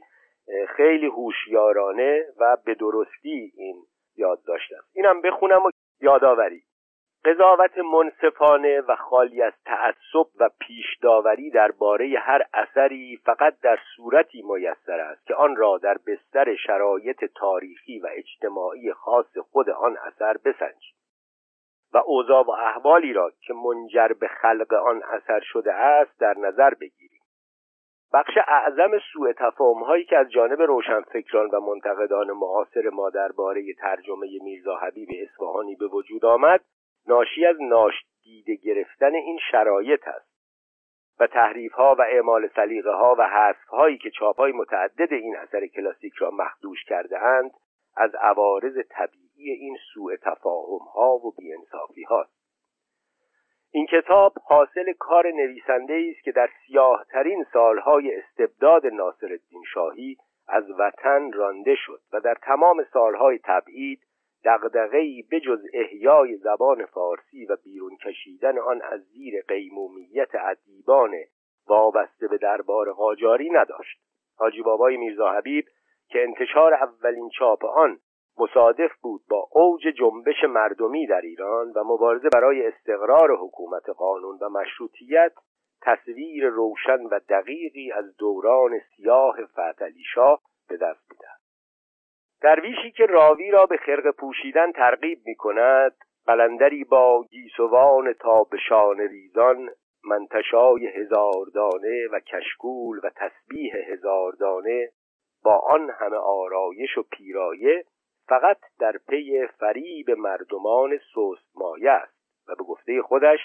در سایه ضعف نفس و سستی اعتقاد مردم زمانش زندگی می‌کند. اظهار نظرهایی که از قول آدم‌های این داستان درباره بعضی از روحانیون آن زمان نقل شده است، بازتابی از واکنش طبیعی عوامانه در برابر آن دسته از روحانیونی است که در وابستگی و سرسپردگیشان به دستگاه استبدادی قاجاری و شخص فتحعلی شاه هیچ شک و تردیدی وجود نداشت و اظهار نظرهای تعصب‌آمیزی که از قول بعضی از آدم‌های این داستان درباره پیروان مذاهب دیگر نقل شده است، ناشی از تعلیمات تفرقه افکنانه و مغرضانه همین دسته از روحانیون وابسته به دربار است. حساب این دسته از روحانیون وابسته به دربار قاجاری را که از هیچ تلاشی برای تحکیم پایه‌های قدرت استبدادی و مشروعیت بخشیدن به این قدرت فروگذار نمی‌کردند، باید با روحانیون مستقل مبارزی که علمدار مقابله با قدرت‌های استبدادی شدند و در جنبش مشروطیت نقش فعال و تعیین کننده‌ای به عهده گرفتند به کلی جدا کرد. همین آگاهی ملی و بیزاری همگانی نسبت به همه عوامل وابسته به کانون قدرت‌های استبدادی که نمونه‌هایی از آن را در این کتاب می‌بینیم، زمین ساز تحولاتی بود که بعدها اتفاق افتاد. کتاب سرگذشت حاجی بابای اصفهانی غیر از این مقدمه ها و یه سری تصویرهای سیاه‌وسفیدی هم که داره، یک واژه‌نامه‌ای در پایان داره که لغت‌ها و واژه‌های دشوار رو تعریف کرده، معنی کرده و خوبیش هم اینه که اون صفحه‌ای که این لغت‌ها درش هست اونها رو یادداشت کرده برای کسایی که میخوان استفاده کنن. همچنین یک نامه داره آدم‌هایی که هستن و یک اصطلاحات رو هم، اون چه اصطلاح هست در زبان فارسی که در این متن اومده، باز به ترتیب حروف الف با در پایان آورده و اینها جزء چیزاییه که به هر حال کتاب رو، یک کتاب چهارصد و سی و چهار صفحه‌ای رو خیلی با ارزش می‌کنه. به هر حال دست آقای جعفر مدرس صادقی، داستان نویس و رمان نویس که کارهایی هم در زمینه ویرایش متون قدیمی کرده، دست درد نکنه و ممنون از همه دوستانی که گوش دادند این داستان رو.